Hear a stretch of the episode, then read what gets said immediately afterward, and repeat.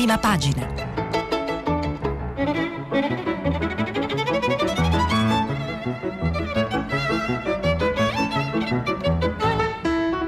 Questa settimana i giornali sono letti e commentati da Luca Mastrantonio, giornalista del Corriere della Sera. Per intervenire telefonate al numero verde 800 050 333. Sms WhatsApp anche vocali al numero 335 5634 296. Bentrovate, bentrovati, vi ricordo che stiamo pubblicando i vostri messaggi sul sito di Radio 3, eh, andiamo a leggere. Oggi eh, 7 agosto le prime pagine dei quotidiani italiani eh, che ehm, a ventaglio si aprono mh, mm, declinando in maniera diversa, chi con uno sguardo più retroattivo e politico, chi con uno sguardo più sul presente magari più tecnico e economico, eh, quello che è emerso dalla giornata di ieri in particolare da eh, lo, il, il conflitto tra eh, governo governo e regioni sui trasporti e poi anche sulle carte desecretate degli incontri tra il comitato tecnico scientifico e il governo. Partiamo dal eh, e poi c'è un allarme, un allarme che riguarda anche il Monte Bianco, appunto partiamo dal Corriere della Sera, apre trasporti, la sfida delle regioni, via i limiti su treni e bus, la scuola non ripartirà, dicono le regioni. In Italia intanto però l'indice RT è superiore a 1. Eh, per quanto riguarda i verbali del comitato tecnico scientifico, gli esperti dissero no alla chiusura totale. Il ministro Speranza invita non dividiamoci sulle mascherine. Eh, la foto centrale dedicata al Monte Bianco torna l'allarme in Val Ferret, il ghiacciaio minaccia di cedere, case evacuate sopra Courmayeur, il servizio di Enrico Marcoz e eh, l'editoriale è di Maurizio Ferrera, l'eccezione italiana riguarda il nuovo eh, decreto che verrà eh, varato. Eh, abbiamo anche una segnalazione mh, di un, scenari possibili su una ipotetica, speriamo non reale seconda ondata, c'è un dossier segreto sulla fase 3, servizio di Fiorenza Sarzanini.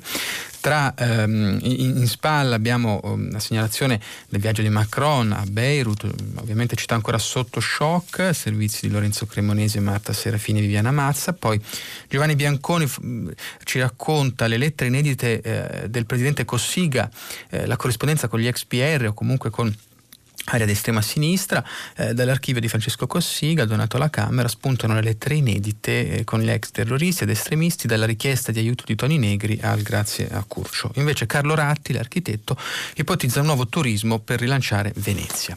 La Repubblica, che ha nel palchettone ampio spazio a Beirut i giorni della rabbia, mai più sangue, eh, con appunto un testo invece di Enrico Franceschini sulla visita eh, di Macron, ma il, taglio, il titolo principale, eh, posizione centrale, centrale è al lavoro, cioè l'accordo sul decreto di agosto, lavoro meno tasse al sud.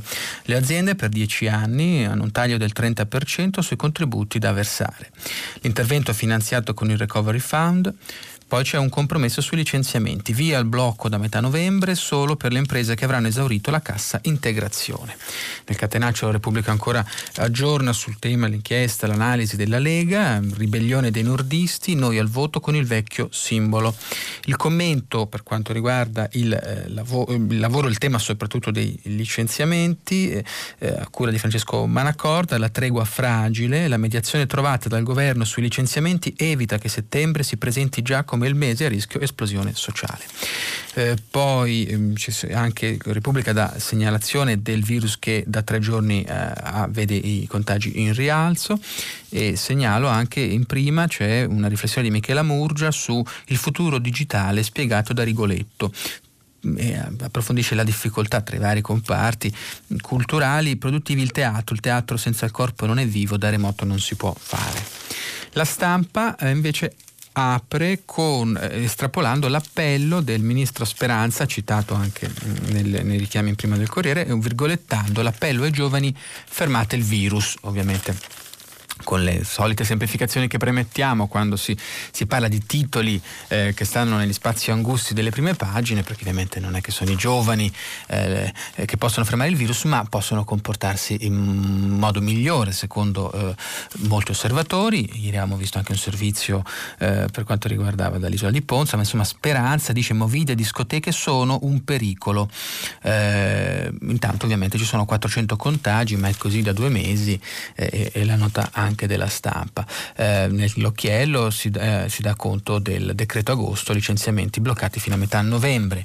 Eh, poi mh, mm, c'è un'analisi eh, di eh, Marcello Sorgi, se la politica fa il suo lavoro, un'analisi dei verbali del CTS, del Comitato Tecnico Scientifico, desecretati, sono stati desecretati solo mm, parzialmente, insomma questo sarà poi un tema di dibattito nelle analisi, soprattutto eh, critiche nei giornali d'opposizione.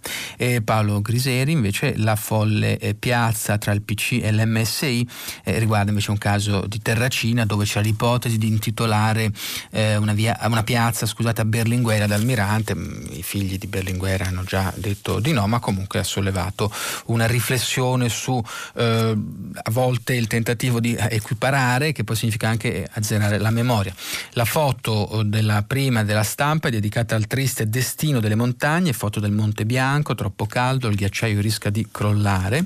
E poi c'è anche un commento di Flavia Perina che riguardo le ipotesi di rimpasto che ogni tanto riemergono, eh, quei rimpasti sempre a spese delle donne, perché nel mirino dei dicasteri che potrebbero venire eh, sostituiti ci sono Lucia Azzolina, Nunzia Catalfo e Paola De Micheli e anche Luciana Lamorgese. Poi, il messaggero Uh, titola Lockdown, le verità nascoste appunto sui documenti shock desecretati, gli scienziati non ritenevano necessario fermare tutta l'Italia, il Premier ritardò dieci giorni il blocco totale, eh, sarebbero stati bruciati 10 miliardi di PIL e un, c'è una class action in arrivo da parte di alcuni eh, settori produttivi, alberghieri e soprattutto dal sud e dal centro. Eh, l'editoriale di Carlo Nordio è dedicato a questo, i danni al paese, le chiusure che il governo deve spiegare in Parlamento, fatto. Eh, il, la, la, foto del Messaggero, il giornale eh, di Roma, è, è, al mm, saluto mesto della Roma di Pallotta perché con il cambio di proprietà, il, il, giorno ieri della notizia del cambio di proprietà è coinciso con la sconfitta ehm, con il Siviglia. Poi sulla eh, su sicurezza dei trasporti Marco Conti, distanza in treno regioni in rivolta e poi su Sgravi al Sud anche un commento di Jacopo Orsini. Eh, il tempo mm, carica pallettoni perché ha mm, proprio in una fo- fotomontaggio Guerini, Speranza e Conte con d- delle lupari addirittura in mano, l'anonima sequestri. Ecco perché il governo voleva tenere segreti gli atti del Comitato Tecnico Scientifico per non essere sbugiardato. È il testo di Francesco Storace. Il mattino eh, che eh, dà conto eh, con, diciamo, nell'equilibrio dal punto di vista eh, del sud, equilibra da un lato gli scienziati a Conte per quanto riguarda il Covid andava chiuso solo il nord, ma dà anche moltissimo spazio, scossa a sud, tagliato il costo del lavoro nel DL agosto, sconto sui contributi del 30% per tutti i dipendenti a partire da ottobre eh, poi le regole da scrivere, l'editoriale di Stefano De Falco sulla nuova società post-virus. Il Fatto Quotidiano eh, apre sempre sui verbali desecretati con i cinque verbali del Covid, boomerang su Salvini.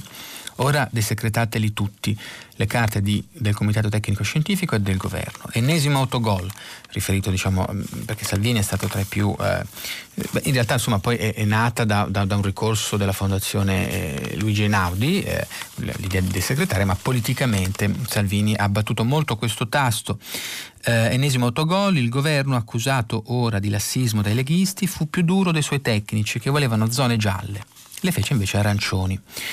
Eh, poi si segnala nel palchettone mh, mm, il Fatto Quotidiano, raccoglie testimonianze da lettori eh, che, la, che raccontano l'azienda mi mette in cassa integrazione e mi fa lavorare. E poi c'è un commento di Marco Travaglio sull'agosto del 2019, in tanti in quest'estate si esercitano sul confronto. E è cambiata l'estate cosiddetta del, della papete politic di Salvini? E quella decisamente diversa per motivi ovviamente non solo di contingenza politica che stiamo vivendo, ma racconta un retroscena eh, tra Matteo eh, Salvini e, e eh, il Premier Conte. La verità. Le carte che Conte voleva nascondere agli italiani. Cade il segreto, ma solo in parte. Il Comitato Tecnico Scientifico consigliò di chiudere il paese a zone, invece il Premier optò per la serata totale. um, il, il, servizio di Fabio Amendolara e il commento, l'editoriale è al solito di Maurizio Belpietro, che però è dedicato questa volta al DL eh, ZAN. Fanno confusione perfino con i sessi. Ah no, scusate, sulle doppie preferenze, sulle doppie preferenze eh, il tema mh, mm, eh, su, sulle, sulle, quote rosa nelle preferenze, il tema che ieri ha sollevato un intervento un po' incomprensibile di Calderoli, a cui peraltro Michele Serra ha dedicato un commento su Repubblica. La foto di, di, la prima è dedicata invece al Vaticano, il Papa licenzia 28 infermieri, che mano pesante sulla sanità vaticana, anche per legata degli scandali. Taglio centrale, ripartono gli OGN, Di Maio litiga con il PD, situazione sbarchi sempre più difficile, il grillino stoppa la cancellazione dei decreti di Salvini. Il servizio a firma di Francesco Borgonovo. Poi abbiamo il giornale, virus, bugie e silenzi, decreti quasi, desecretati quasi tutti i verbali. Uh, I contagi tornano a salire e sui trasporti regioni in rivolta. Mm, il commento uh, sul tema le, de, dei, dei verbali desecretati di Vittorio Maccioce, troppo deboli per la trasparenza. Eh, un, decreto, un, segreto di Stato insensato, scrive Macioce. E la foto in prima è mm, dedicata alla, mm, alla, sanità o il modello De Luca in barella in corridoio a firma di Giuseppe Marino, c'è una foto al pronto soccorso scattata ieri con pazienti in doppia fila. Ecco l'esempio della sanità campana di cui si vanta il governatore PD Vincenzo De Luca. Eh, poi di taglio centrale torna la Santa Alleanza che aiuta gli scafisti, ancora ONG e politici, perché è stata varata la Sea-Watch 4 Power 4, il servizio di Fausto Biloslavo.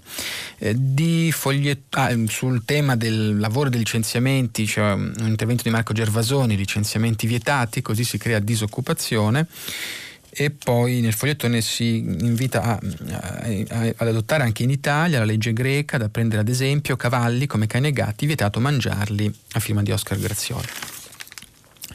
Su Libero abbiamo il palchettone dedicato ai verbali, sul Covid il governo non ci ha capito nulla, Filippo Facci firma la ricostruzione di questa vicenda il eh, titolo però di apertura è un, eh, una denuncia di un imprenditore agricola di Lampedusa che dice i migranti hanno mangiato i miei quattro cani e dice i migranti scappano, entrano nei nostri terreni, sporcano e uccidono gli animali, il servizio di Salvatore Dama.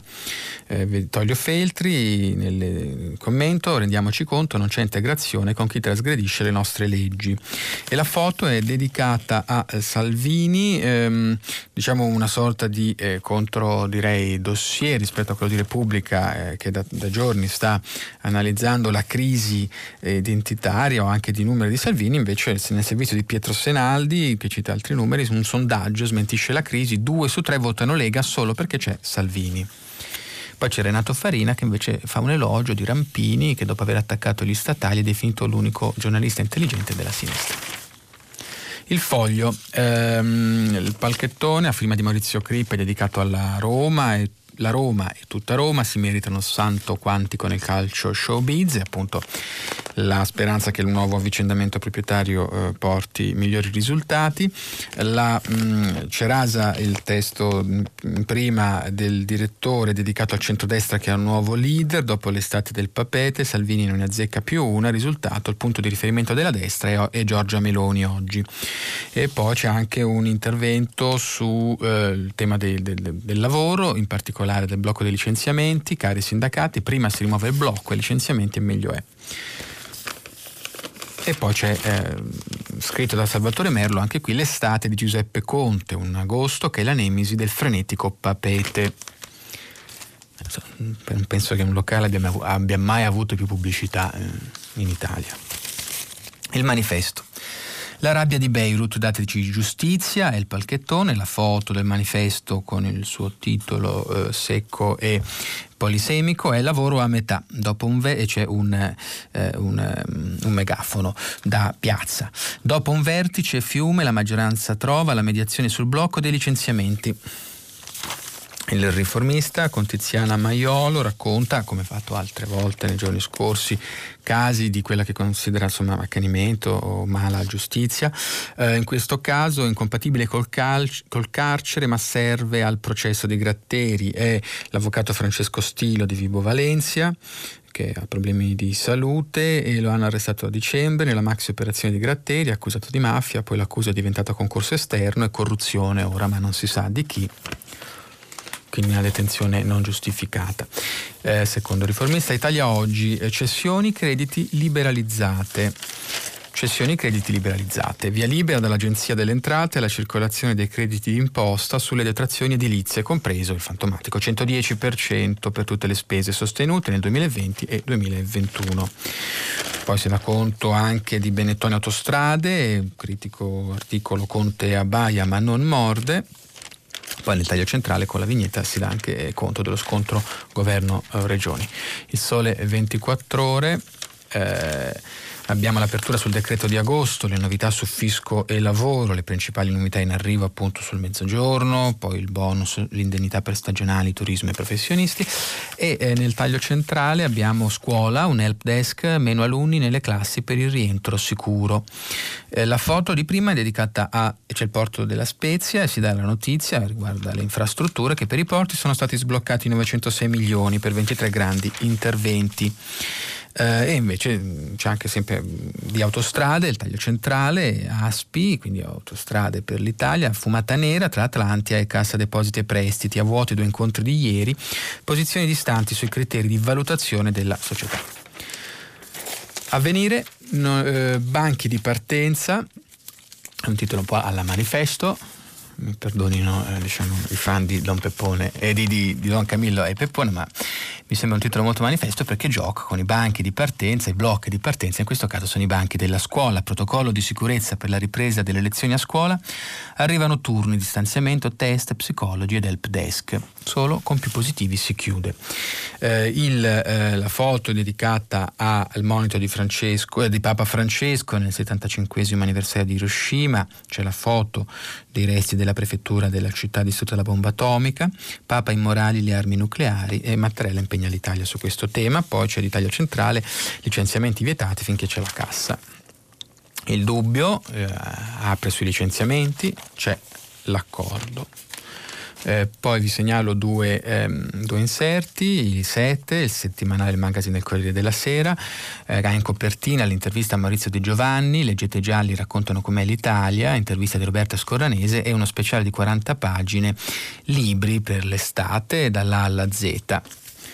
Il venerdì eh, apre con invece un'intervista a eh, Cat Stevens, o meglio Yusuf Uh, Islam, uh, It's Not Time to Make a Change, l'intervista di Giuseppe Videtti con un articolo di Ernesto Assante in cui il cantautore spiega che scrisse Father and Son, da cui è tratto appunto verso, le, le, parole della, della, della, della, copertina, It's Not Time to Make a Change.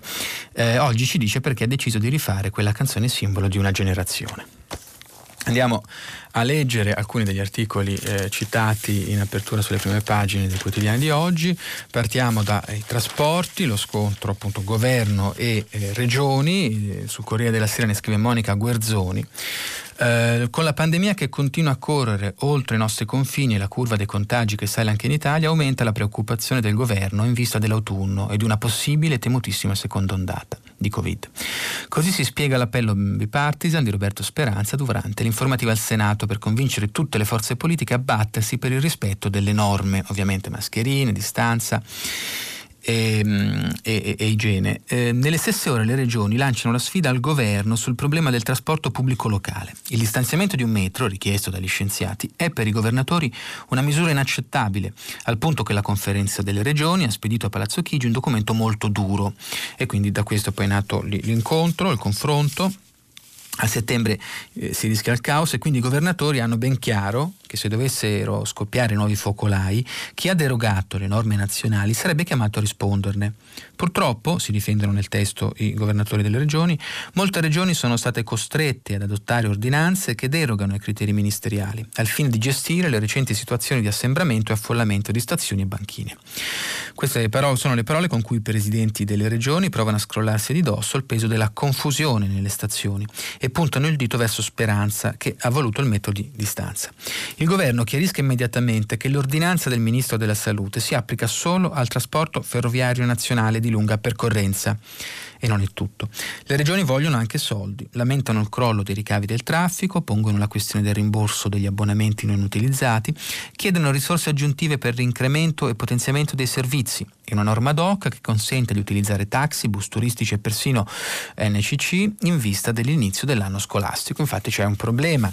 Scuolabus. Attilio Fontana denuncia criticità e Massimiliano Fedriga avverte se il governo proseguirà sulla linea che ha voluto tracciare di fatto non permetterà la riapertura riapertura delle scuole. Poi ci sono alcune indicazioni, le regioni hanno intanto aggiornato e comunicato le linee guida per la sicurezza delle attività economiche, produttive e ricreative. I bagni turchi restano vietati, potranno aprire le saune negli hotel, terme, centri di benessere, purché i clienti mantengano la distanza di un metro.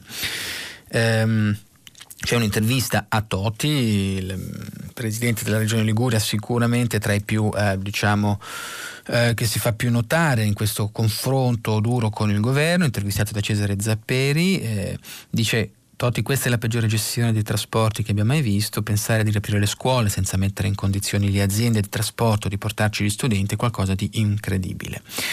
Ehm, e dice però anche il problema è un altro in realtà, nessun invece, non è che solo le regole sono inapplicabili, ma il tema è che non c'è nessun investimento, nessun incremento delle risorse destinate al trasporto pubblico locale eh, voi governatori potete fare qualcosa, lo escluderei, quello che potevo fare l'ho fatto firmando l'ordinanza che dispone il pieno utilizzo dei mezzi di trasporto con l'uso delle mascherine. Quindi qui vedete che il tema è ehm, le regioni che non vogliono assumersi o vogliono mettere le mani avanti su eventuali deroghe che andando contro questa ordinanza potrebbero appunto individuare gravi responsabilità e quindi chiedono che Speranza si prenda, insomma, chiarisca che si parla di trasporto ad alta eh, velocità su lunghe tratte, non trasporto locale, se no temono di non riuscire effettivamente a, eh, per esempio con la riapertura delle scuole, a mobilitare eh, chi, chi, deve andare a scuola.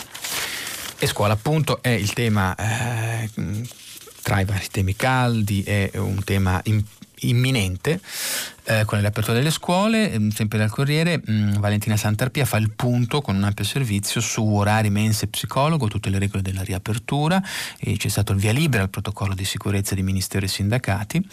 Eh, intanto a Milano sono stati ordinati anche dei container a proposito di problemi di spazio. Comunque abbiamo intanto l'obiettivo principale è proprio quello di mh, mm, impedire il, il, crearsi di classi pollaio, cioè dove ci sia un numero eccessivo di, eh, di, di, di studenti che quindi sia pericoloso, sia pericoloso pericoloso per l'eventuale trasmissione di un eh, contagiato.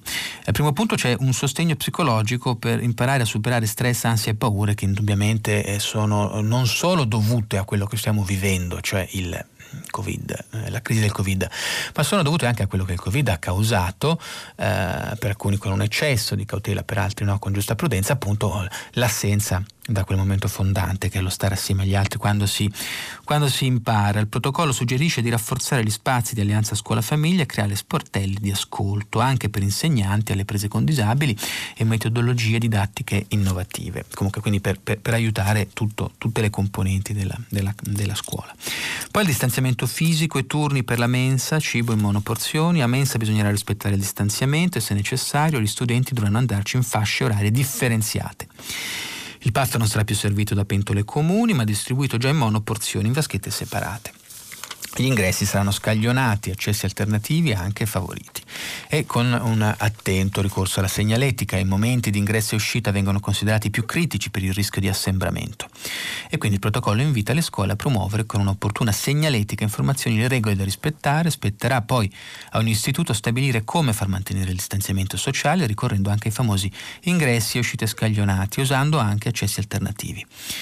Eh, poi abbiamo mm, ecco, co- un po' già di protocollo. Cosa succede? Se c'è un caso di positivo scatterà il monitoraggio, la quarantena non necessariamente.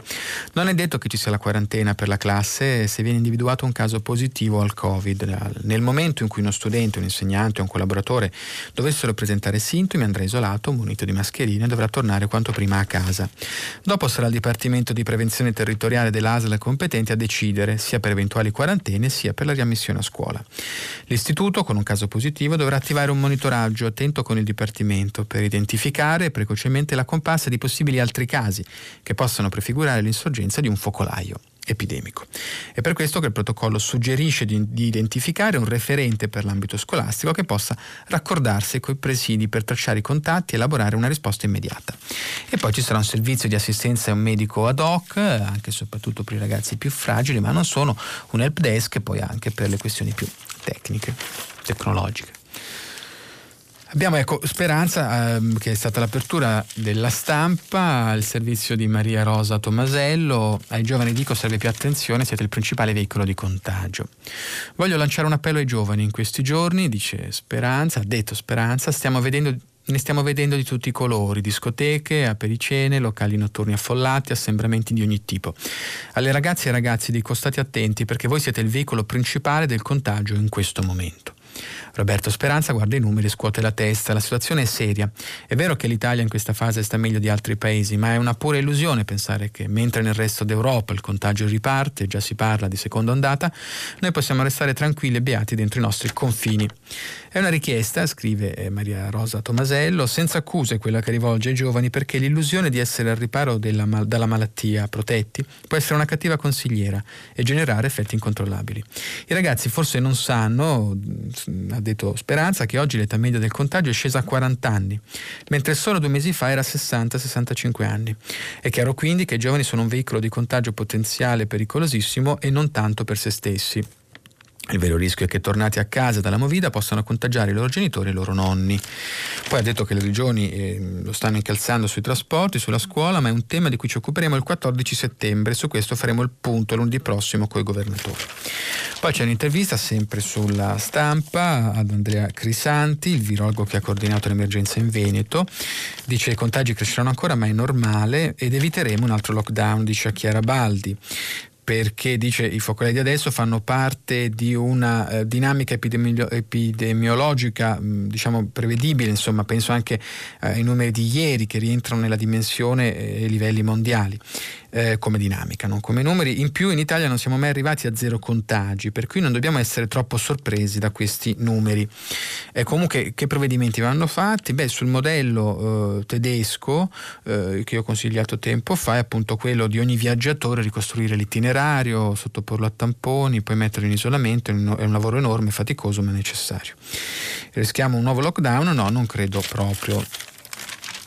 E andiamo su eh, lavoro, eh, ovviamente che eh, è un tema eh, pare della scuola, eh, è caldo, importante. Abbiamo mm, tanto sul Sole 24 Ore alcuni punti del decreto di agosto, che ormai è il photo finish. Ecco, da registrare lo stop al bonus consumo, un po' questo che sembrava un po', un po a pioggia, un palliativo, non un attivatore, ecco, per, per, per dirla come ieri di Vico nell'editoriale.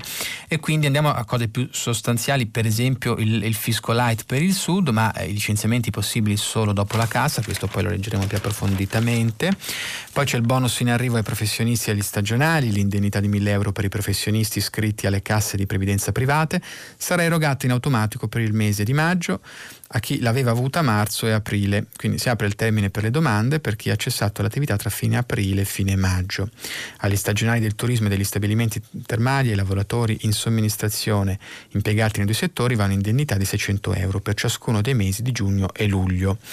E poi ci sono insomma, altri dettagli, sulla scuola ci saranno più risorse anche per le supplenze e per gli spazi esterni, ovviamente per evitare le classi eh, pollaio, poi un tax credit per gli alberghi, mm, un tax credit al 65% per due anni per, per riqualificare gli alberghi e strutture ricettive per gli anni di imposta 2020-2021. Si passa dall'attuale 30% al 65% delle spese.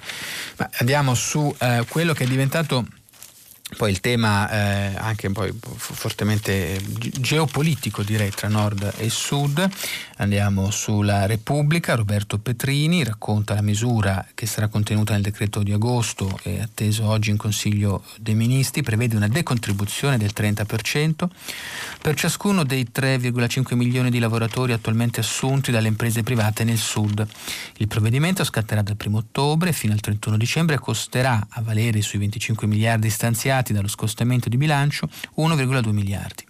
Ma la misura avrà una durata di 10 anni.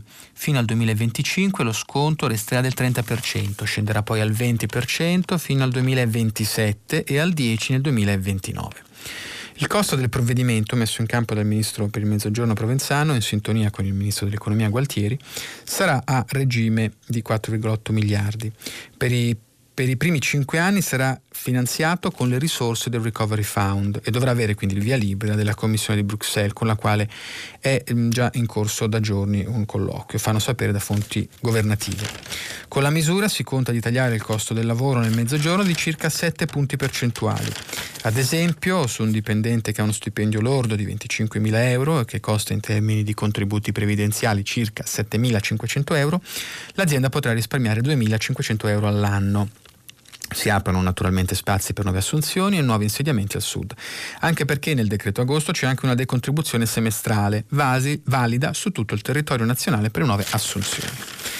Il blocco gener- ecco, poi andiamo invece ai licenziamenti, il blocco dei licenziamenti, che era altro tema eh, di frizioni, il blocco generalizzato legato ad una data fissata non sarà rinnovato, ma sarà condizionato, eh, che era in scadenza insomma il 17 agosto, sarà condizionato all'utilizzo da parte dell'impresa della cassa integrazione. Siccome il rinnovo della CIG sarà di 18 settimane, con un contributo per le aziende con nulle o ridotte perdite di fatturato e ammettendo che le aziende la usino retroattivamente dal 13 luglio, il blocco dei licenziamenti sarà in vigore fino al 17 novembre. Nell'ipotesi che un'azienda usi la CIG ad intermittenza, con alcune soste, potrebbe beneficiarne fino al 31 dicembre e non potrebbe ugualmente licenziare. Ecco, quindi c'è stato un elemento di flessibilità che sembra un po' forse essere stato la chiave di questo accordo tra richieste piuttosto diverse, diverse all'interno della stessa maggioranza, non solo diciamo, tra le parti sociali, abbiamo visto sindacati e imprenditori. Eh, le aziende avranno anche un'alternativa alla cassa integrazione, una sorta di secondo ammortizzatore sociale per chi, dopo aver utilizzato la CIG a maggio e a giugno, decide il rientro potranno optare per una decontribuzione del 100% di 4 mesi fino alla fine dell'anno. Anche in questo caso il licenziamento sarà vietato fino al 31 dicembre. C'è poi un'intervista di Ettore Livini, sempre su Repubblica, al presidente di Confindustria Veneto, Enrico Carraro. Quel blocco, che è molto critico, quel blocco è dannoso, aggraverà la crisi dell'occupazione. Se si proroga lo stop ai licenziamenti non si fa altro che rimandare il problema, ritrovandoselo più grave tra qualche mese. Dice che la pandemia ehm, accelerato molte trasformazioni industriali e le aziende devono poter rispondere con rapidità a queste sfide. In nessun paese d'Europa, dove operano i nostri concorrenti, esistono provvedimenti di questo genere. Intervenire con artifici nelle dinamiche del mercato del lavoro rischia solo di fare danni difficili poi da recuperare. Eh, c'è un commento di Francesco Manacorda sul lavoro, sempre su Repubblica, così chiudiamo il treno. Eh, lavoro la tregua fragile. La mediazione trovata dal governo sui licenziamenti evita il rischio che settembre si presenti già come il mese in cui si rischia un'esplosione sociale, ma non risolve certo la questione dei rapporti tra Stato, imprese e lavoratori, in una fase di crisi economica che non ha precedenti. Si limita infatti a rimandare di qualche mese il momento in cui le imprese, fatti conti con la loro situazione sul mercato, prenderanno le decisioni che ritengono necessarie sul fronte occupazionale. Guardiamo il bicchiere mezzo pieno del compromesso. Nel governo c'è l'acquisita coscienza del rischio che le difficoltà del mondo produttivo produttivo si scarichino senza filtri sull'occupazione. Quindi c'è la necessità sì, di spingere il più possibile anche la domanda e quindi questi sono comunque gli elementi positivi. Il, quelli negativi sono nel bicchiere che vediamo mezzo vuoto. Perché? Perché bloccare almeno fino a metà novembre, ma in molti casi probabilmente anche dopo quella data i licenziamenti, e obbligare a farlo tutte le imprese e non solo quelle che usufruiranno davvero della cassa integrazione per Covid è in fondo un modo per buttare la palla in avanti. Ma in attesa di che cosa? In primo luogo probabilmente dei fondi europei. Per molte imprese potrebbe diventare difficile o si spera addirittura inutile licenziare quando ci saranno ampli progetti di investimento in cui molte di esse saranno coinvolte. Probabile che in questa strategia della dilazione abbia un peso la speranza che con il passare dei mesi e magari con la scoperta del vaccino contro il virus la condizione si normalizzi. Di certo pesano anche le prossime scadenze elettorali. Di fronte ai 5 Stelle che si ergono a difensori del lavoro dipendente, il PD non può permettersi di fare un passo indietro. Si ricrea in qualche modo quell'alleanza che era contraria all'abrogazione dell'articolo 18, con tutti i corollari ideologici che il dibattito su quella norma ha avuto. Ciò che non si vede invece è uno scatto o uno scarto di comportamenti rispetto alla situazione eccezionale. La rete di protezione sociale italiana, che in questi mesi ha funzionato in modo abbastanza soddisfacente, dimostra l'ambiguità del suo significato. Una rete può servire a parare improvvise cadute, ad ammortizzare i colpi per i più deboli, ma se si fa troppo estesa e pervasiva, e questa è l'accusa degli imprenditori, diventa una rete che si avvolge attorno al corpo della società e ne limita i movimenti. A questo riguardo la maggioranza dovrà fare i conti anche con il fatto che dare più risorse alla cassa integrazione significa darne meno ai lavoratori precari, autonomi e partite IVA. Il prezzo politico di questa scelta, con categorie che potrebbero spostare il voto a destra, è evidente. E poi sul Sud, certo, anche qui il programma di governo non può fermarsi a questo. Fare impresa al Sud è più difficile per una serie di fattori, tanto noti quanto apparentemente immodificabili, dalla presenza della criminalità organizzata all'assenza di infrastrutture.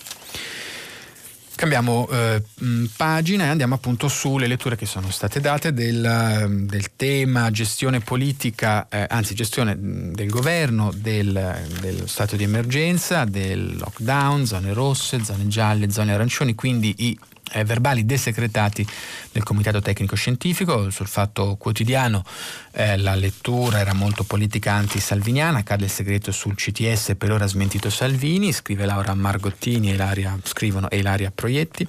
Il governo ha deciso di trasmettere quanto richiesto dalla Fondazione Naudi, costretta a rivolgersi al TAR dopo essersi vista negare l'accesso agli atti.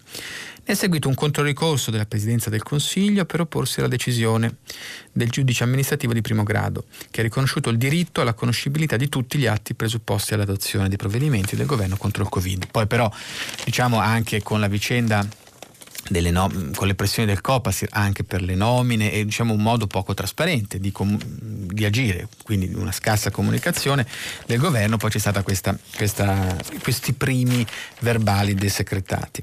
Il centrodestra accusa il governo di aver costretto il paese al lockdown totale, anche se tecnici non lo avevano inizialmente consigliato, e pur di volersi tenere nei cassetti tutti gli altri verbali ancora non pubblici, compresi quelli su Alzano e Nembro su cui Matteo Salvini ha cominciato a suonare la carica pur di salvare Regione Lombardia dalle sue responsabilità rispetto alla mancata chiusura. Questa è la partita eh, politica mm, che, eh, che, Margottini e Proietti metto, mettono una lente proprio su che cosa? Sul fatto che Salvini, nella loro, loro analisi, vorrebbe eh, vedere come si è comportato il governo in merito manca- alle mancate zone rosse delle zone citate, quindi una responsabilità che si sposta in percentuale o in parte almeno dalla Regione Lombardia sotto accusa per vari motivi, non solo gestione politica ma anche per le inchieste che riguardano Attilio Fontana. Eh, poi c'è, eh, continuiamo insomma, eh, perché eh, la domanda che si pongono mh, le autrici è, è perché la Presidenza del Consiglio si è opposta all'accesso degli atti innescando il ricorso al TAR? A inizio marzo sono cominciate ad arrivare le prime richieste di accessi agli atti. Palazzo Chigi ha ritenuto che tali documenti dovessero ricadere tra quelli di cui non è consentito l'accesso, in applicazione di una norma del 2011, un decreto del Presidente del Consiglio, all'epoca Silvio Berlusconi, che presumibilmente doveva servire a scongiurare un altro caso L'Aquila, quando i membri della Commissione Grandi Rischi, a causa delle loro dichiarazioni messe a verbale, divennero oggetto della richiesta di risarcimento del danno da parte dei parenti delle vittime del sisma del 2009. Per Palazzo Chigi quella norma doveva applicarsi anche per il Comitato Tecnico Scientifico, tesi che però è stata respinta dal TAR e ora pare superata dai fatti, dai fatti politici, dalla pressione che è stata fatta nei confronti del governo. In un box c'è appunto eh, mancata zona rossa Alzano e Nembro, la Lega continua a spostare il problema. Eh, giustamente però qui si dice che se sui cinque verbali del Comitato Tecnico Scientifico dei segretati la Lega insomma, non trova quello che cercava, ora alza il fumo della polemica de- definendo scandaloso che i documenti relativi alla mancata zona rossa tra Alzano e Nembro restino ancora segreti. Certo, il governo farebbe bene a desecretare anche quelli, ma non è detto che anche rendendoli pubblici si arrivi a una verità sulla mancata istituzione della zona rossa, scrivono sul fatto. Um, sì, ma diciamo qui entriamo poi negli aspetti economici, si tengono un po' assieme le cose perché per esempio nel primo piano del messaggero si entra un po' nel merito degli effetti economici di quelle scelte eh, che, stanno, che, solleveranno polemiche sicuramente più forti, più rilevanti di quelle politiche, dei giochi politici. Eh, bloccando, solo il nord, salvi cent, eh, bloccando solo il nord, salvi 100 miliardi di PIL. Comunque i conti sui danni del lockdown generale sono alti. Secondo i ristoratori, sotto il Po, il fiume, sono stati bruciati 12 miliardi. La Svimez dice che metà del fatturato è andato in fumo ed è concentrato al centro-sud. Eh, scrive Roberta Amoruso e Diodato Pirone. La domanda è semplice: quanto è costato al centro-sud il fermo generale dell'Italia deciso dal governo intorno al 10 marzo? A grandi linee la cifra ipotizzabile è netta, 100 miliardi di euro. La si ricava dalla riduzione del PIL che per quest'anno è stimata intorno al 10% e dunque equivarrà ad aver gettato nel fuoco la bellezza di 175 miliardi, poiché le tre regioni del nord coinvolte a marzo nell'epidemia, ovvero Lombardia, Veneto ed Emilia, grosso modo assicurano 715 miliardi di PIL. Se ne ricava che il calo del 10% dei mille miliardi di ricchezza prodotta dalle altre regioni equivale a 105 miliardi. Il calo generalizzato del settore si sta verificando su tutto il territorio eh, nazionale. Traduzione, la ristorazione del centro-sud, che nel 2019 ha avuto un giro d'affari di oltre 48 miliardi, pagherà un prezzo salatissimo di circa 12 miliardi di riduzione del fatturato, anche se dal po' in giù l'epidemia è stata contenuta e talvolta, come in Lucania, Molise, Calabria, Sicilia e Sardegna, quasi impercettibile. Si pone dunque un tema di risarcimento danni che almeno in parte potevano essere evitati e poi c'è anche appunto il bilancio del rapporto Siemens molto eh, pesante. Eh, Carlo Nordio dà una lettura più politica eh, poi sul messaggero delle chiusure che il governo deve spiegare in Parlamento. Non è un'accusa in questo editoriale, ma c'è un doveroso motivo di discussione perché eh, diciamo, l'ipotesi più maligna di, mancato, eh, di, questa mancata articolazione dei blocchi come suggerito dal Comitato Tecnico Scientifico, l'ipotesi più maligna, scrive Nordio, è eh, la consapevolezza delle conseguenze economiche di un lockdown della Lombardia. Il governo potrebbe essere stato condizionato da pressioni esercitate dai settori produttivi locali e che successivamente abbia adottato una sorta di par condicio. L'ipotesi meno grave è che abbiano reagito con un po' di panico al contagio e abbiano chiuso tutto e in fretta. Uh, c'è un'intervista su, uh, però sempre sul messaggero molto interessante a, una, a Gianluigi Cimmino, un imprenditore importante del settore eh, borse intimo eccetera di Nando eh, Santo Anastaso che però dice un imprenditore nello stesso giornale ehm, dice ma no, l'impresa, ha bisogno, l'impresa ha bisogno di produrre ma anche di vendere. Un imprenditore del nord non penserebbe mai di chiudere anche il sud per equiparare per così dire il paese ad una parità nel segno dell'emergenza.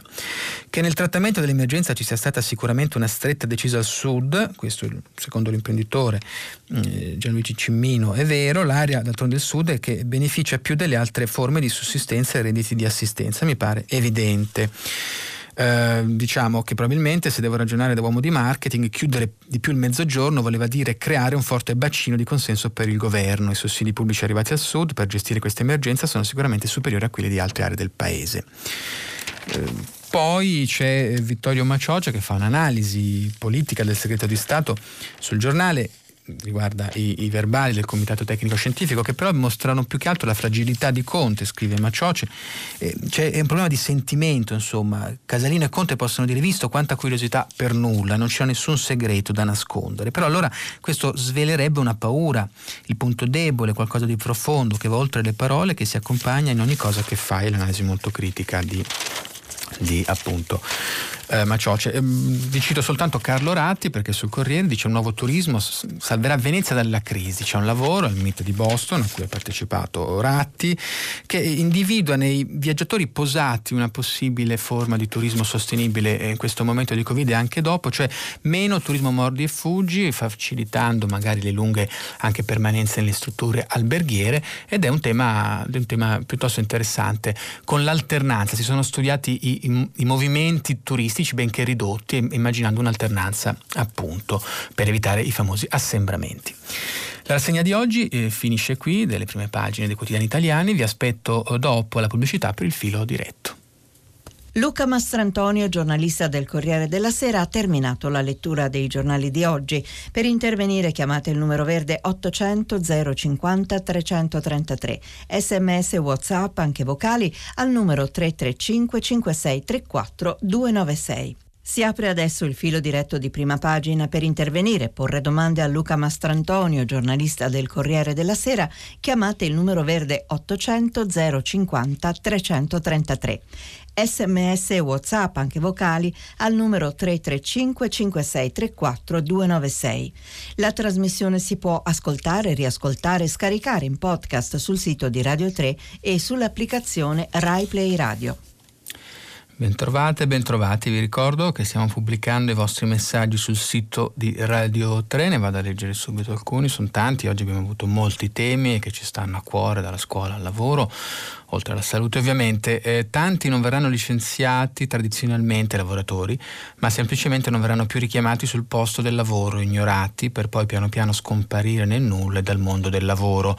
Non capisco a che fattispecie specifica di lavoratori sia, ma è indubbio che eh, un grande tema eh, che, che, che aleggia è il ricorso che è stato fatto allo smart working, che continuerà ad essere una sorta di camera di decompressione che sta, ha, cambiato, sta cambiando proprio comunque le dinamiche, le presenze, eh, i luoghi di lavoro e qui purtroppo manca, manca un'idea, un'elaborazione, qualcosa che viviamo tutti in ogni settore, anche negli uffici, nelle redazioni, è molto complicato, forse si riferisce a questo, cioè che comunque sia un po' disarticolato il, il corpo dei lavoratori in ogni settore.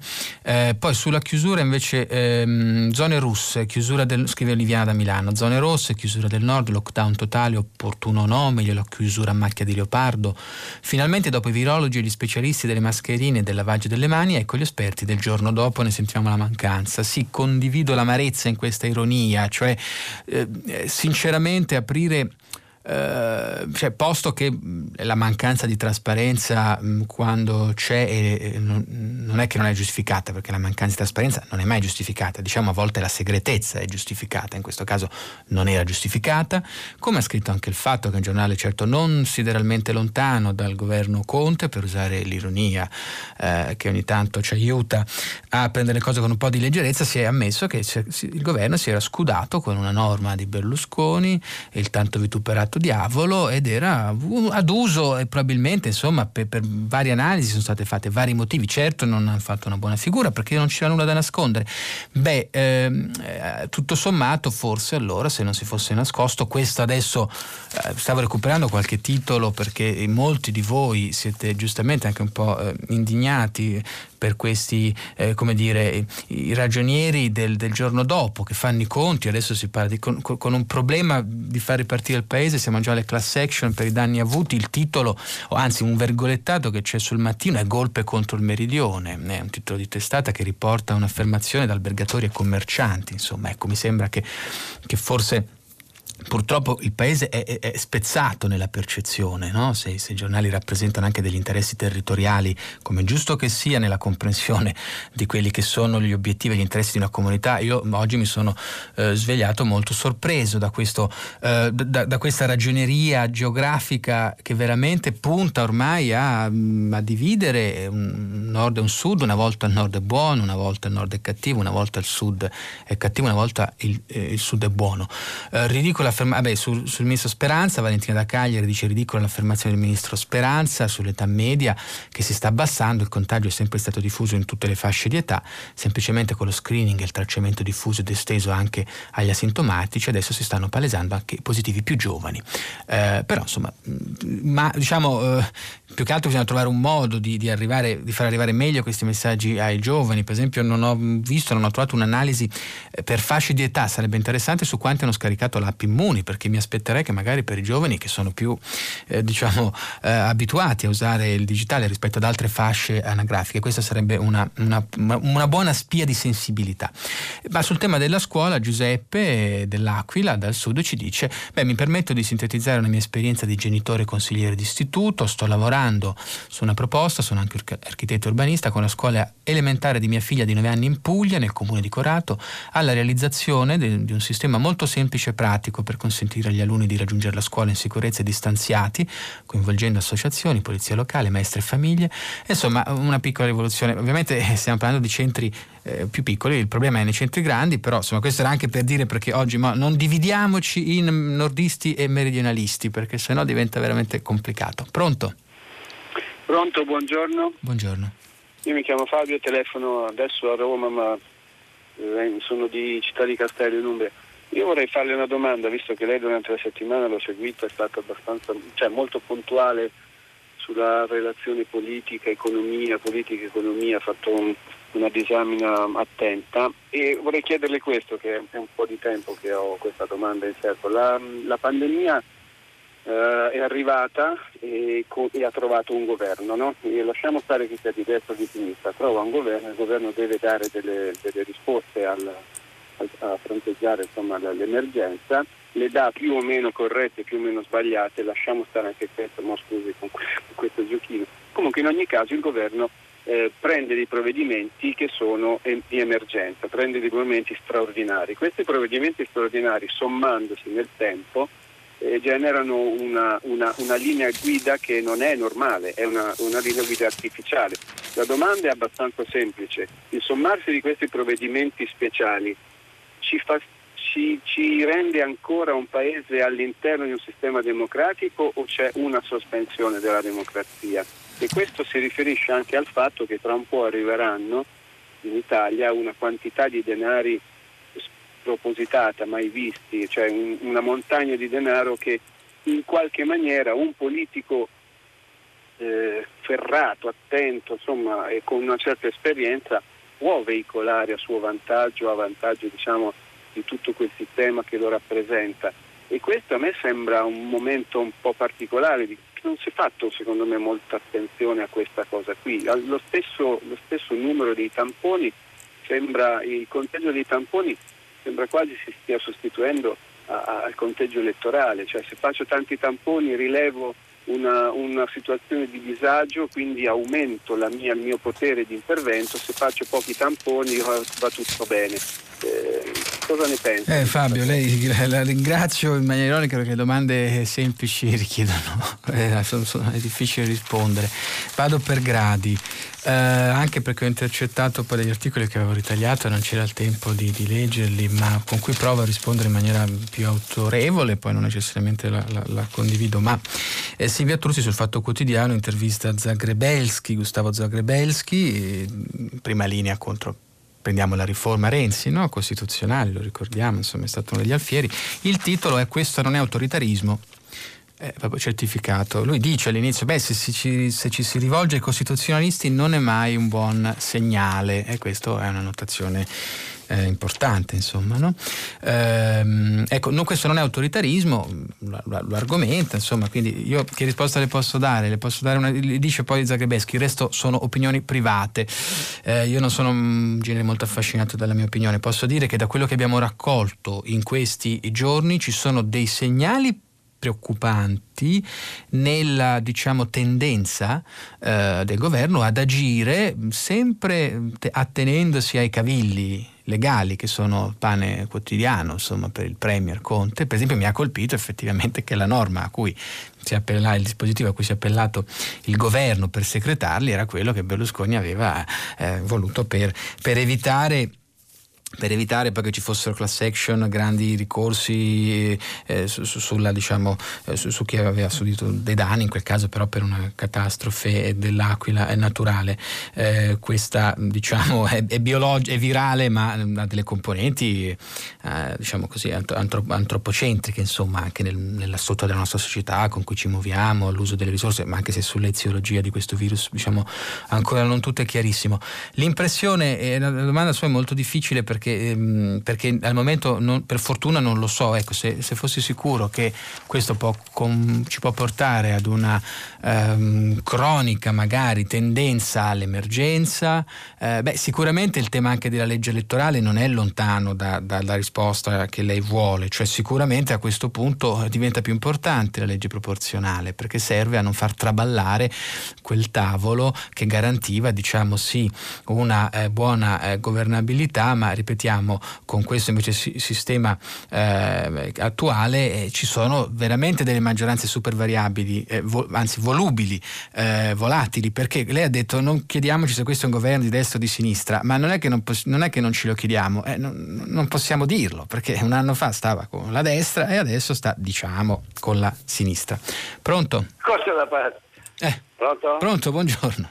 Ah, buongiorno, mi, mi, chiamo Gianfranco, chiamo dalla provincia di Catanzaro. Buongiorno. Senta, ho sentito dalla lettura delle prime pagine che c'è un grande, un gran parlare di questa desecretazione dei, dei verbali dei CTS. Sì. Allora vorrei chiedere a lei, ma eh, sono stati desecretati tutti i verbali di cui ne è stata richiesta la desecretazione oppure qualcuno rimane ancora segretato? No, no, sono solo, solo cinque, rimangono ancora segreti, non accessibili, eh, quelli per esempio delle zone mancate, famose zone rosse, eh, quindi no, no, è solo una parte, una parte, tutti i commentatori hanno detto che eh, non ci sono grandi, grandi sorprese, anche se eh, andando a leggere la dialettica, anche se il tema della, eh, anzi diciamo la cosa più importante, l'elefante mattino nella stanza è questo, che i tecnici eh, volevano o suggerivano ehm, eh, a fine febbraio a, a, al governo di eh, fare una chiusura dura eh, del, delle principali regioni che erano state violentemente colpite, invece più graduale nelle altre regioni. Poi alla fine, come sappiamo, siamo arrivati a un lockdown nazionale.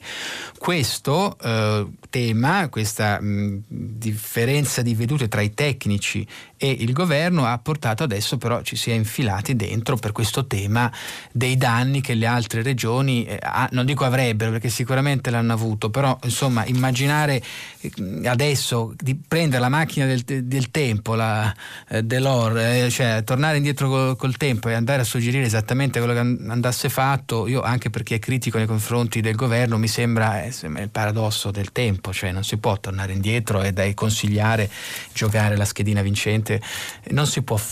Ecco, questo se poi diventa un discorso politico diventa un discorso fantapolitico, di fantascienza. Io sono stato veramente sconcertato da tutto questo. A proposito di fantascienza o di antiscienza, scrive Bianca da Torino che ci saluta. Buongiorno, in tutto questo bailam di regole, quarantene, eccetera, che fine hanno fatto i Novax e come si stanno comportando le istituzioni nei loro confronti? Cara Bianca, con tanti problemi che abbiamo, i Novax ci aspettano, ci aspettano quando ci sarà il vaccino, i Novax scenderanno in campo. Queste sono una delle poche certezze perché chi crea la propria identità al di là di, di, di, diciamo, di legittimi discorsi, manifestazioni, dissenso e anche sottolineature di, criticità, eh, però chi poi identifica, uh, si identifica come movimento in maniera antagonista a qualcosa negativa deve aspettare che ci sia. Finché non c'è il vaccino non ci sono i Novax, però quando ci sarà il vaccino io credo che ci saranno. L'importante insomma, è che rispettino le, poi che facciano le loro manifestazioni, ma che rispettino il distanziamento sociale, l'uso delle mascherine e l'igiene, eh, l'igiene insomma, delle mani e non solo. Pronto? Buongiorno, sono Gianfranco. Buongiorno. Senta, ehm, io telefono perché vorrei por- porre una domanda innanzitutto e capire ma questi stipendi a questi operai che per legge non possono essere licenziati entro, eh, prima del 15 novembre chi li paga? Chi li deve pagare? Questo non l'ho capito. Perché io credo che un imprenditore che debba licenziare, innanzitutto se licenzia, licenzia a malincuore, perché ognuno, ogni persona che assume, assume per avere anche un guadagno, per avere un profitto e quindi è chiaro che se licenzia, licenzia perché non può avere il profitto, perché le cose vanno male. Seconda cosa, seconda cosa, è una questione, questa non è una domanda, è una constatazione, ma noi stiamo arrivando ad uno stato assistenziale peggiore di quello democristiano, perché? Con reddito di cittadinanza, glielo dice una persona che è un piccolissimo imprenditore agricolo, lei non può più assumere operai a tempo determinato perché nessuno si fa assumere per paura di perdere il reddito di cittadinanza. E questo è stato già frutto di un mio intervento precedente di qualche mese fa eh, di cui si è discusso anche a prima pagina. Ora, con questa cosa che praticamente gli operai non possono più essere licenziati, me lo spiega lei chi paga? Da dove vengono questi soldi per pagare reddito di cittadinanza, cassa integrazione?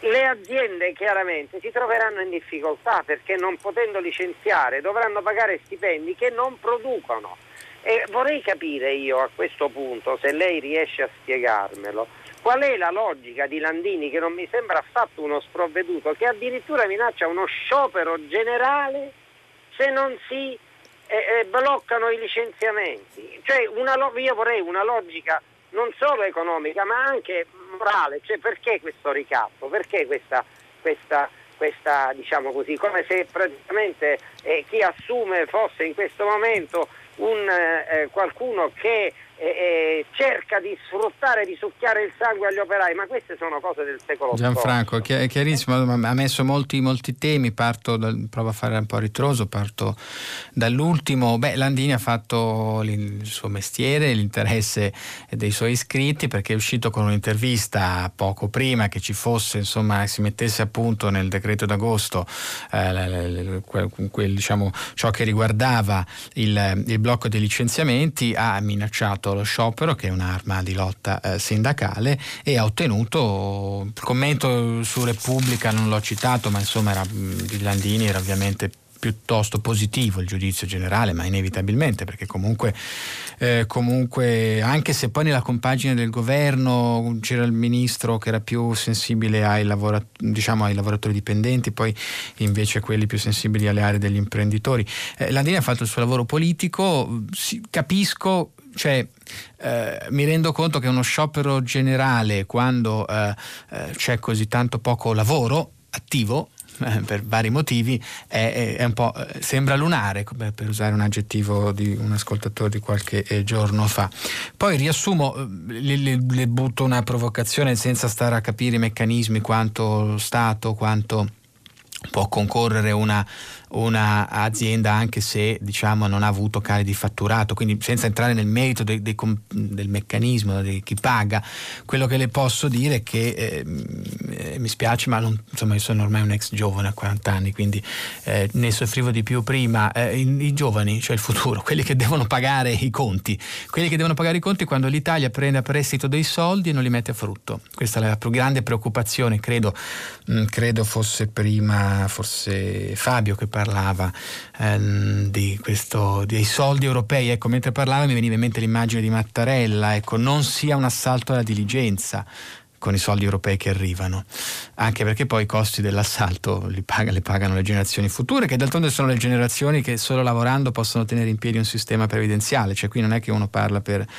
per altruismo sfrenato, ecco, quindi il, soprattutto anche poi lo pagheranno se va, se va semplicemente, se è solo un utilizzare delle risorse senza stimolare l'economia.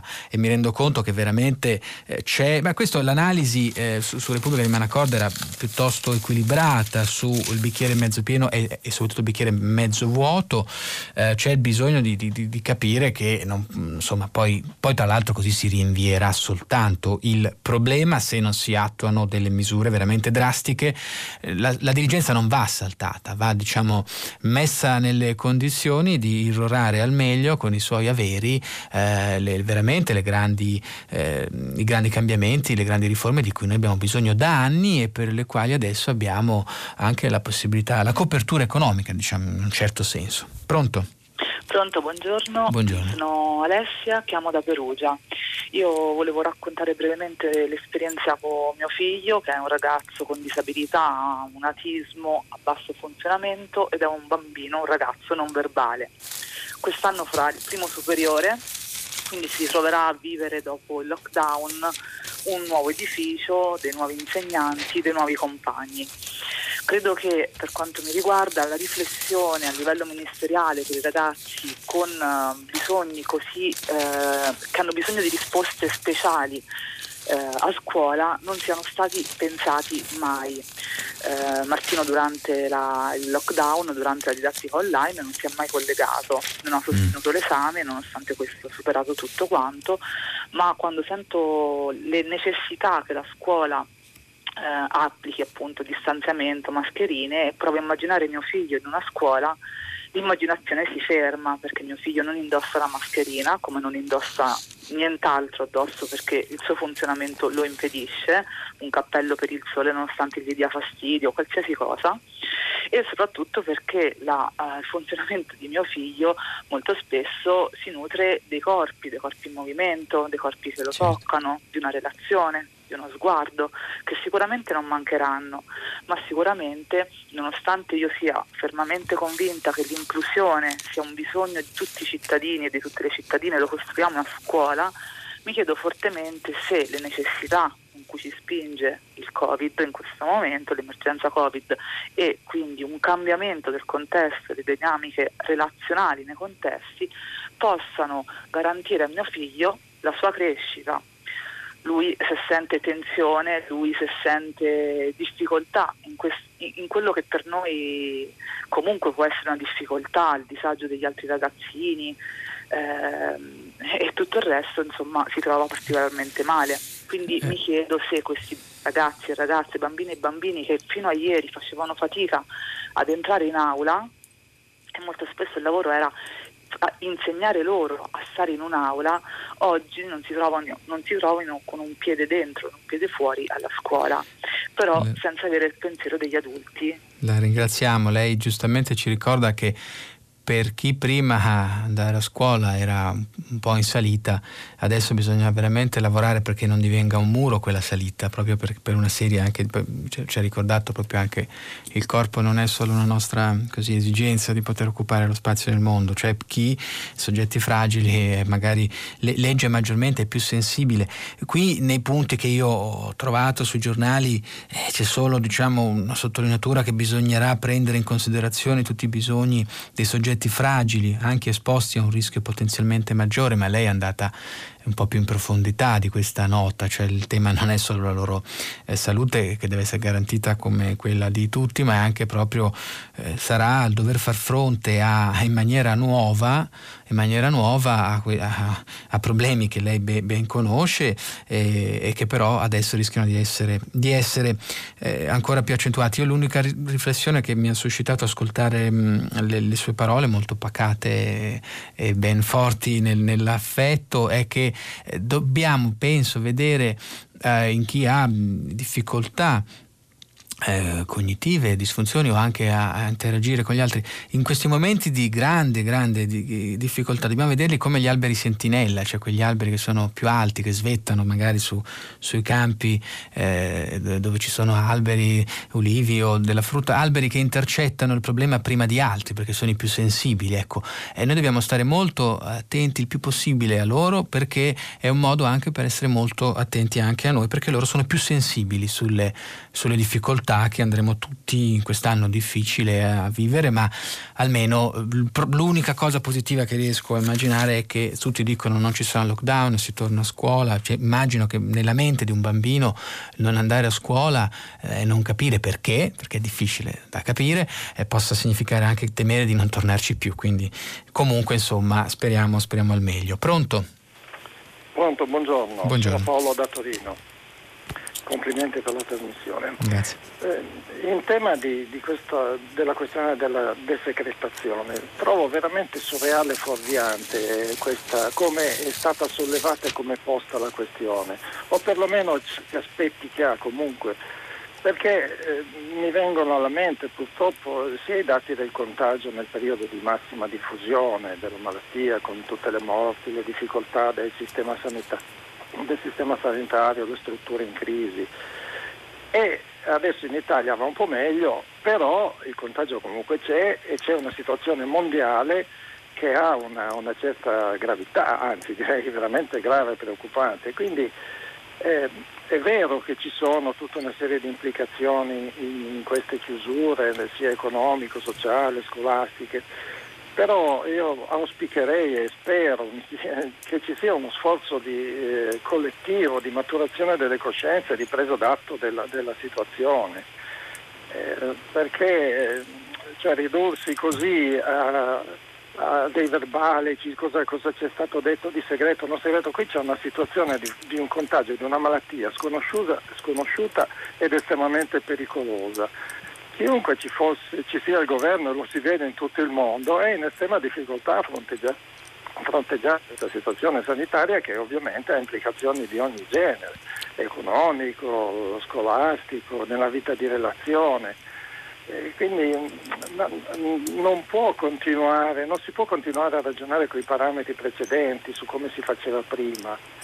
Purtroppo se, finché non ci sarà un contagio dei rimedi bisogna pre- pragmaticamente rendersi conto che bisogna eh, avere, eh, ci saranno delle misure che magari non piaceranno, però Paolo, raccolgo eh, suo, le sue perplessità che un po' insomma sgretolano qualsiasi discorso a volte se ci si lascia contagiare, però insomma resistiamo perché infilo sinteticamente, non vedo perché effettivamente si dovessero tenere segreti eh, questi, questi, verbali, tanto più che hanno creato un'attesa, un'idea del, eh, di trame oscure, perché, però perché adesso? Non è che perché di colpo siamo diventati, tu, cioè, si è diventati più sospettosi, ci sono state forze politiche che hanno coltivato la loro, hanno, hanno, fomentato anche la sfiducia verso le istituzioni, preferire sempre la versione parallela, dire facciamo l'incontro in streaming, caro Bersani, perché sennò voi fate sempre gli accordi di nascosto.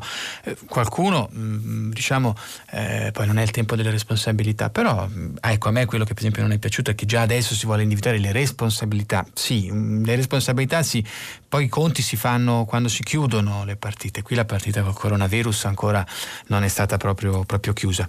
Direi che eh, effettivamente non c'era motivo di tenerli segretati, non, non, hanno rivelato nulla di nuovo, stanno dando adito agli economisti da, da, da Bar Sport. Adesso al di là delle legittime sofferenze economiche che sono state vissute da, da, da molti imprenditori, commercianti del centro e del sud, è incredibile. Leggo un messaggio di Mira, eh, dice se Conte avesse chiuso solo il nord sarebbe successo quello che è accaduto quando in 150.000 in una notte a Milano saltarono i treni verso il sud, abbiamo tutti la memoria corta.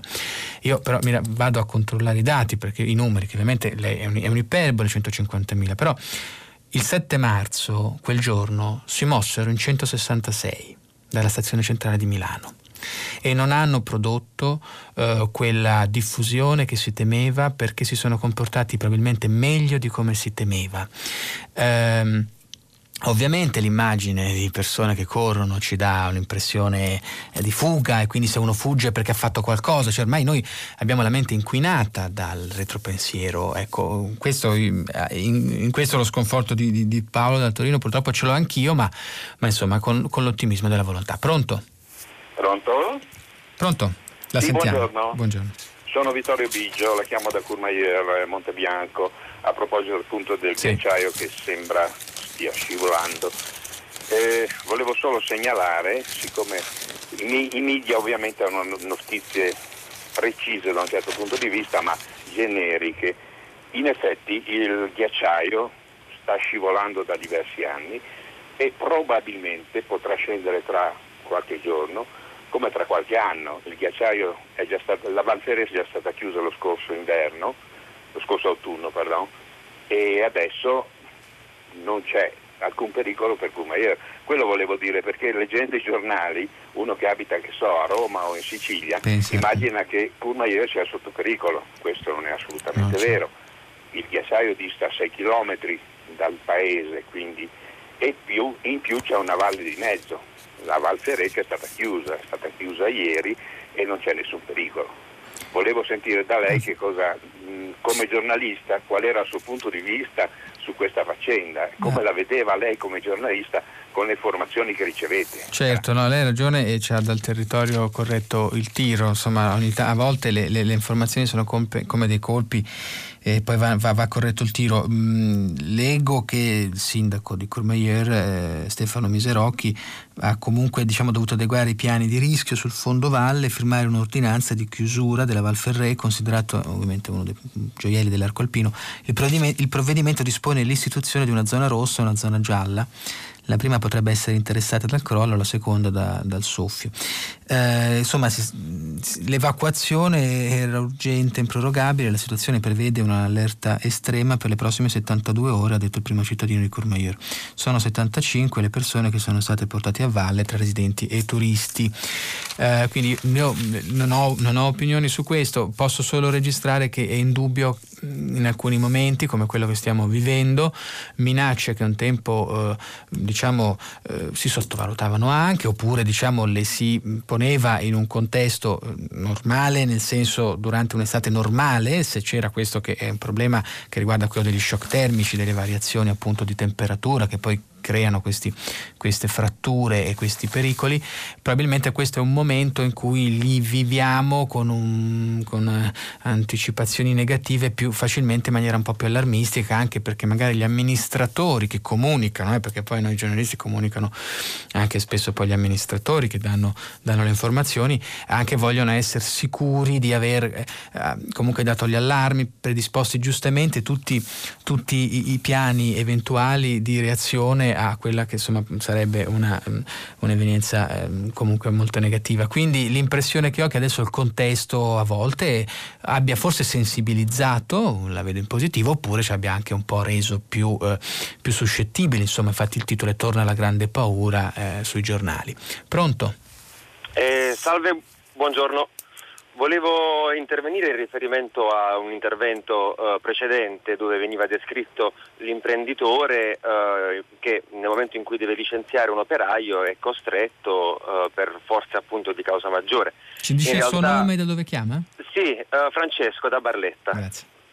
E in realtà sono emersi dei dati per cui molte ditte, molti imprenditori hanno fatto richiesta della cassa integrazione quando in realtà gli operai non erano in cassa integrazione ma erano comunque al lavoro.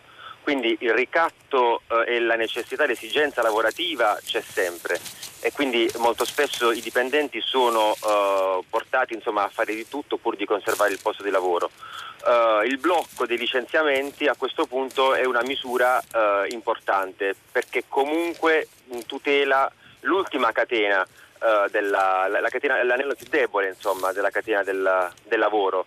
Quindi occorrono sicuramente dei controlli maggiori e comunque eh, pensare sempre alla fascia più debole e più a rischio, perché quando poi una persona, un lavoratore viene licenziato e poi rimettersi nel mondo del lavoro già era difficile e tuttora, anzi ancora di più, quindi eh, ritengo sia una misura molto uh, importante insomma. Eh, Francesco, uh, sì, eh, lei soprattutto sul primo punto, il secondo poi è diciamo, un'opinione sua condivisibile, ma il primo punto è un dato di fatto, insomma, è che se eh, ci sono aziende che dicono di mettersi in cassa integrazione e poi fanno lavorare, come eh, il Fatto Quotidiano racconta eh, in prima e poi dentro a pagina 2 e 3, è ovviamente insomma, un comportamento scorretto e che richiede una tutela sindacale. Ovviamente questo era stato anche negli analisi dei giorni scorsi, guardi, neanche se è scorretto, ci sono aziende che hanno potuto abbattere con una regolare cassa, usufrutto della cassa integrazione il costo del lavoro, adesso si è cercato, perché non hanno avuto, alcuni non hanno avuto eh, gra- grandi perdite, alcuni settori eh, pochi, però insomma ci sono anche loro. E quindi qui c'è un tema di equità nell'aiutare, perché il tema dell'equità che è anche nel messaggio che non è, Roberto da zona non covid free, anch'io penso che solo il nord avrebbe dovuto essere chiuso per il covid, allo stesso modo però gli aiuti europei avrebbero dovuto essere erogati solo a queste regioni. Quindi ecco, io mm, capisco, mm, non so se è un'ironia o un ragionamento semplicemente stringente, però se iniziamo a ragionare eh, chi ha avuto e chi ha, chi ha, dato di più nord e sud, eh, non ne finiamo veramente più. Cioè il Po eh, eh abbiamo smesso di, diciamo, si è smesso, almeno che io adesso mi ricordi, va, le celebrazioni alla Bossi con l'ampolla del Po non hanno più quella, quell'eclatanza di un tempo, se adesso riprendiamo il Po per dire insomma, che, che, che, che, il cent- che, il centro e il sud devono, c'è stato un golpe contro il meridione come oggi in parte si è letto, insomma cadono le braccia perché non è il modo di affrontare un'emergenza globale che sta danneggiando la nostra economia e che adesso avrà grazie all'Europa degli aiuti importanti. Pronto? Pronto? Pronto? Sì. Buongiorno, salve, senta, sono Dario da Roma. Dario, buongiorno. Senta, eh, io volevo eh, portare la sua attenzione su un fatto. Io stamattina stavo cercando di prenotare un biglietto ferroviario per recarmi il 14 in Calabria dalla mia famiglia. E, um, un viaggio che ho già fatto anche la settimana passata, lo scorso weekend, insomma.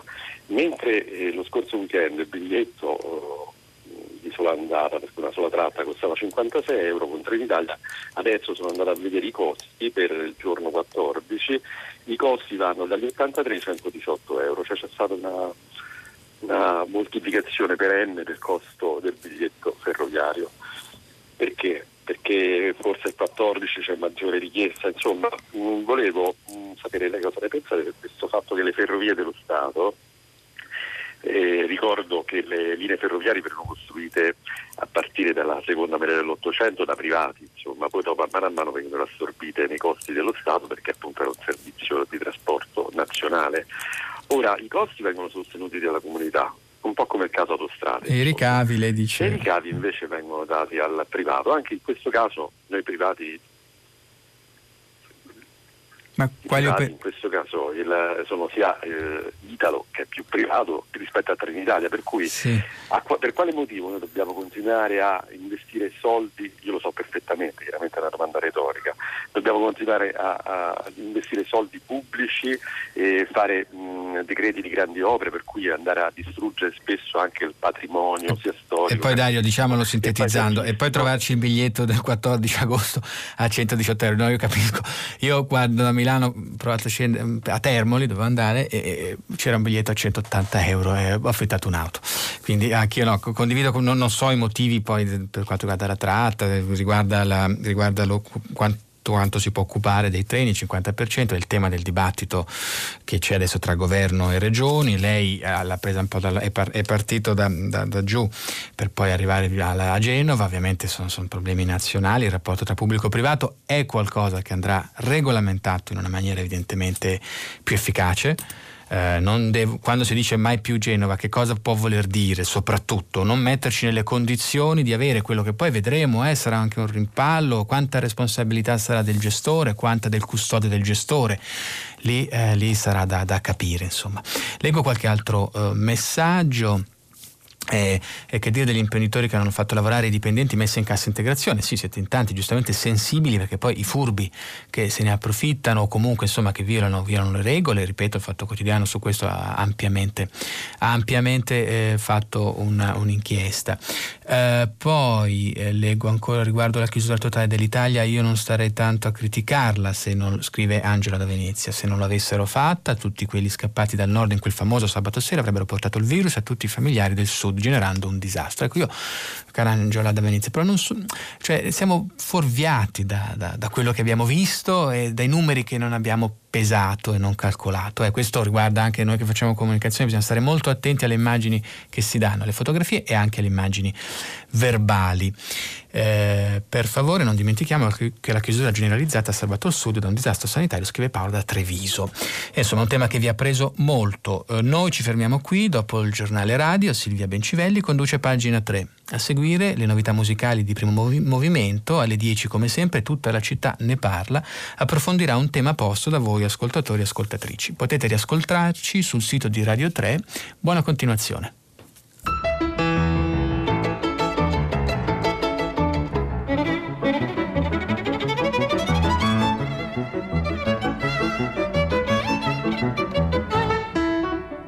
Luca Mastrantonio, giornalista del Corriere della Sera, ha letto e commentato i giornali di oggi.